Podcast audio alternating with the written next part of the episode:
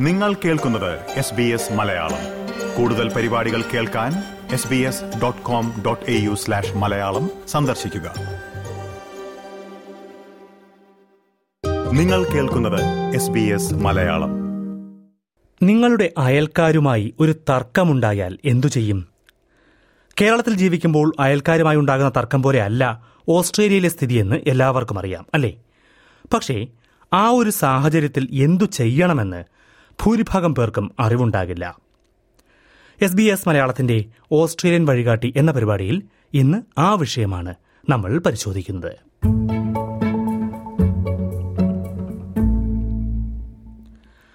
എന്തൊക്കെ ടെൻഷൻ ഉണ്ടാകുമ്പോഴും ജീവിതത്തിൽ ഏറ്റവുമധികം മനസമാധാനം ആഗ്രഹിച്ച് നമ്മളെല്ലാവരും കയറി ചെല്ലുന്ന സ്ഥലമാണ് സ്വന്തം വീട് അല്ലേ?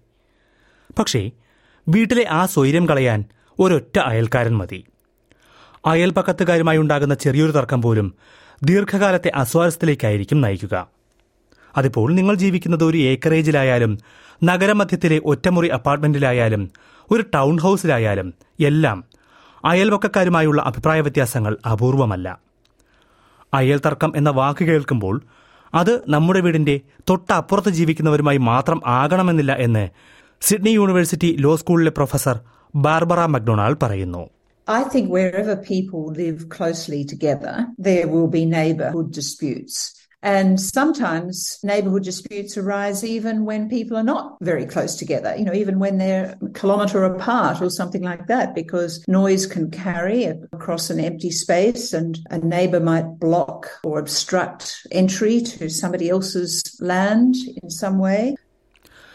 ഈ അയൽപക്ക തർക്കങ്ങൾ പ്രൈവറ്റ് നോയിസൻസ് അഥവാ സ്വകാര്യ ശല്യം എന്ന സിവിൽ നിയമത്തിന്റെ പരിധിയിലാണ് വരുന്നത്.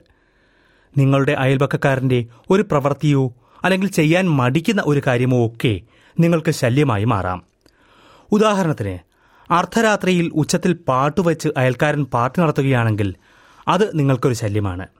ഇത് ന്യൂസൻസ് നിയമത്തിന്റെ പരിധിയിൽ വരും. രാത്രിയിൽ വീട്ടിൽ നിർമ്മാണ ജോലികൾ നടത്തി ശബ്ദമുണ്ടാക്കിയാലും ഇത് തന്നെയാണ് സ്ഥിതി. നിങ്ങളുടെ വീട്ടിൽ വീഴുന്ന മഴവെള്ളം അയൽപക്കത്തേക്ക് വഴിതിരിച്ചു വിട്ടാൽ അതൊരു ശല്യമാണെന്ന് അയൽക്കാരനും പരാതി പറയാം. ശബ്ദം പൊടി വെളിച്ചം മാലിന്യം ഗന്ധം ഇങ്ങനെ ന്യൂസൻസ് നിയമത്തിന്റെ പരിധിയിൽ വരുന്ന നിരവധി ഘടകങ്ങളുണ്ട്. എന്നാൽ അയൽക്കാരൻ അനുവദനീയമായ രീതിയിൽ ഒരു കാര്യം ചെയ്യുമ്പോൾ അല്പം ശബ്ദം കൂടിയെന്നോ പൊടി പാറിയെന്നോ പറഞ്ഞ് ന്യൂസൻസ് പരാതി കൊടുക്കാൻ കഴിയില്ല. ഓരോ സാഹചര്യങ്ങളും കണക്കിലെടുത്താണ് ഇത് തീരുമാനിക്കുന്നതെന്ന് പ്രൊഫസർ മക്ഡൊണാൾഡ് പറയുന്നു. Other examples have been keeping animals that attract flies. I mean, obviously, this wouldn't be the case if you were in the country and farming areas, but it probably would be the case in an ordinary residential district. A lot depends on the standard of comfort that can be expected in the particular neighbourhood. That is an important criterion for whether or not something amounts to a nuisance. ശല്യക്കാരനായ ഒരു അയൽക്കാരനുണ്ടെങ്കിൽ അയാൾക്കെതിരെ കോടതിയെ സമീപിക്കാൻ നിങ്ങൾക്ക് കഴിയും പക്ഷേ കോടതി വ്യവഹാരം ഏറ്റവും അവസാനത്തെ നടപടിയായി മാത്രം കണക്കിലെടുക്കുന്നതാകും ഉചിതം. കാരണം ഇത് ഏറെ ചെലവേറിയതും കാലതാമസമുണ്ടാകുന്നതുമാകാം. മാത്രമല്ല അയൽപക്കവുമായുള്ള ബന്ധം പൂർണമായും അറ്റുപോകാനും വഴിയുണ്ട്. അതിനാൽ മറ്റു പല മാർഗങ്ങളും ആദ്യം നോക്കാവുന്നതാണ്. അയൽക്കാരെ നേരിൽ ബന്ധപ്പെടുക എന്നത് തന്നെയാണ് ആദ്യം ചെയ്യേണ്ടത്. അങ്ങനെ പ്രശ്നം പരിഹരിക്കാൻ കഴിയുന്നില്ലെങ്കിൽ മധ്യസ്ഥ ചർച്ച അഥവാ മീഡിയേഷനാണ് നിയമപ്രകാരമുള്ള അടുത്ത പോംവഴി കമ്മ്യൂണിറ്റി ജസ്റ്റിസ് സെന്ററുകൾ പോലുള്ള സർക്കാർ ഏജൻസികൾ തന്നെ മീഡിയേഷന് വേണ്ടി സൗകര്യം ഒരുക്കുന്നുണ്ട് Generally speaking, I think it's a good idea to write a courteous note to your neighbours so that you have proof in writing that you have alerted your neighbour to the problem. I think that would always be a first step to try and give notice that there is a problem, which gives your neighbour an opportunity to do something about it. If things deteriorate or if they don't do anything about it, I think you should always try for mediation. ക്യാൻബറയിൽ mediation സേവനം നൽകുന്ന സന്നദ്ധ സ്ഥാപനമാണ് Conflict resolution service. മറ്റേതൊരു മാർഗത്തെക്കാളും അയൽപക്ക തർക്കങ്ങൾ പരിഹരിക്കാൻ മീഡിയേഷനാണ് ഏറ്റവും നല്ലതെന്ന് അതിന്റെ സിഇഒ ആയ മെലിസ ഹെയ്ലി പറയുന്നു. എന്താണ് തർക്കത്തിന്റെ കാരണമെന്ന് ഇരുകൂട്ടരെയും മനസ്സിലാക്കാനും അവർക്ക് തന്നെ പ്രശ്നപരിഹാരം കണ്ടെത്താനും സഹായിക്കുകയാണ് മീഡിയേഷനിൽ ചെയ്യുന്നത്. ഭാവിയിൽ തർക്കങ്ങളുണ്ടായാൽ അത് പരിഹരിക്കാനും ഇത് സഹായിക്കുമെന്ന് മെലിസ ഹേലി പറയുന്നു. And that then gives all parties real ownership and a real empowerment to want to actually make things better going forward. And it's not something you can achieve when you go into an adversarial process where you have one person making a decision on what has just been presented in front of them. And the parties that are actually in the conflict don't actually get to, to sort it out. തുറന്ന മനസ്സും പരസ്പര ബഹുമാനവുമാണ് Mediation വിജയിക്കണമെങ്കിൽ അടിസ്ഥാനപരമായി വേണ്ടത്. പലപ്പോഴും തർക്കത്തിലുള്ള അയൽക്കാർ മാത്രമാകില്ല ഈ മീഡിയേഷനിൽ പങ്കെടുക്കുന്നത്. വൃദ്ധരായ മാതാപിതാക്കൾ മാത്രം താമസിക്കുന്ന വീടാണെങ്കിൽ മക്കളും മീഡിയേഷനിലെത്താം. അപ്പോഴും ഈ പരസ്പര ബഹുമാനം കാത്തുസൂക്ഷിക്കണം എന്നതാണ് പ്രധാനം. ഇനി എന്തായിരിക്കും മീഡിയേഷൻ നടപടിയുടെ ഫലം?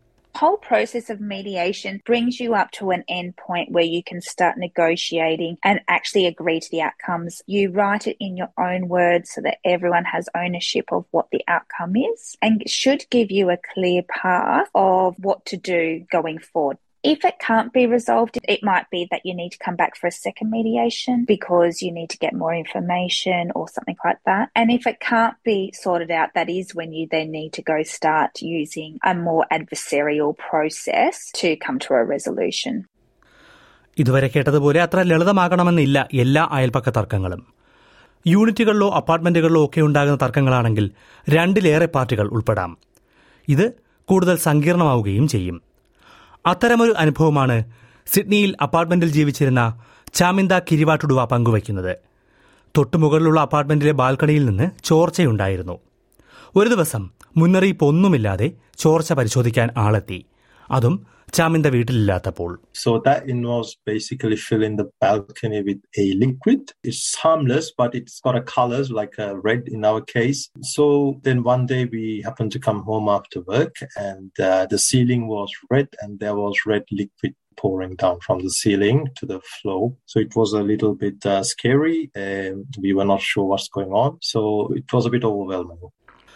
Property management agency സമീപിക്കുകയാണ് ചാമിന്ദ ആദ്യം ചെയ്തത് ഒപ്പം എൻ എസ് ഡബ്ല്യു ഫെയർ ട്രേഡിന്റെ ഉപദേശവും തേടി അവസാനം അയൽക്കാരനിൽ നിന്ന് നഷ്ടപരിഹാരം കിട്ടിയെങ്കിലും അതിനായി ഏറെ സമയവും അധ്വാനവും ചെലവിടേണ്ടി വന്നെന്ന് ചാമിന്ദ പറയുന്നു The agency didn't know who initiated it. It was uh, one of the members of the strata committee, and because of that, the agency could not give out notice to the tenants. And then the agency had to track down basically who's liable to actually fix the mess that was caused. It took about three months from start to end, but there was no root cause or no accountability as to who or what was this incident to happen. But rather, they did put some measures in place to allow for better communications in case of something like this. ഇത്തരത്തിൽ സ്ട്രാറ്റയുള്ള കെട്ടിടങ്ങളിൽ മീഡിയേഷനും തർക്കപരിഹാരവും ഉണ്ടാകുമ്പോൾ ഭാവിയിൽ സമാനമായ തർക്കമുണ്ടായാൽ എന്തു ചെയ്യും എന്ന കാര്യം കൂടി തീരുമാനിക്കണമെന്ന് മെലിസ ഹേലി പറയുന്നു. അപ്പാർട്ട്മെന്റിലായാലും വീട്ടിലായാലും അയൽപക്ക തർക്കമുണ്ടാകുമ്പോൾ എന്താണ് നോയിസൻസ് എന്ന് മനസ്സിലാക്കാനും മീഡിയേഷന് ആരെ സമീപിക്കണമെന്ന് കണ്ടെത്താനും അത്ര എളുപ്പമാകണമെന്നില്ല. നിങ്ങളുടെ കൗൺസിലാണ് ഇത് കണ്ടെത്താൻ ഏറ്റവും എളുപ്പമുള്ള സ്രോതസ് Councils can usually direct you to a place to go and seek assistance. There will be mediation services across Australia, some private, some government funded, but your council will have that information. Other than that, you've got your legal aid services as well.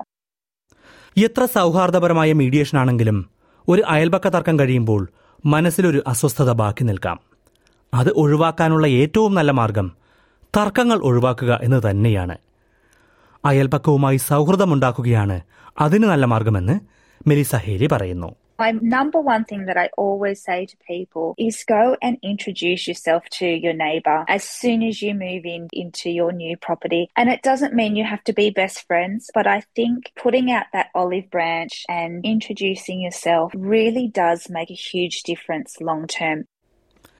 ഓസ്ട്രേലിയയിൽ അയൽക്കാരുമായി തർക്കമുണ്ടായാൽ എന്തു ചെയ്യണമെന്ന കാര്യമാണ് S B S മലയാളത്തിന്റെ Australian വഴികാട്ടി എന്ന പരിപാടിയിൽ ഇതുവരെ പരിശോധിച്ചത്. എസ് ബി എസ് മലയാളം പരിപാടികൾ ഫേസ്ബുക്കിൽ ഷെയർ ചെയ്യുക. ഇതുപോലുള്ള കൂടുതൽ പരിപാടികൾ കേൾക്കണമെന്നുണ്ടോ? ആപ്പിൾ പോഡ്കാസ്റ്റിലും ഗൂഗിൾ പോഡ്കാസ്റ്റിലും സ്പോട്ടിഫൈയിലും കേൾക്കാം. അല്ലെങ്കിൽ നിങ്ങൾ പോഡ്കാസ്റ്റ് കേൾക്കുന്ന മറ്റെവിടെയും.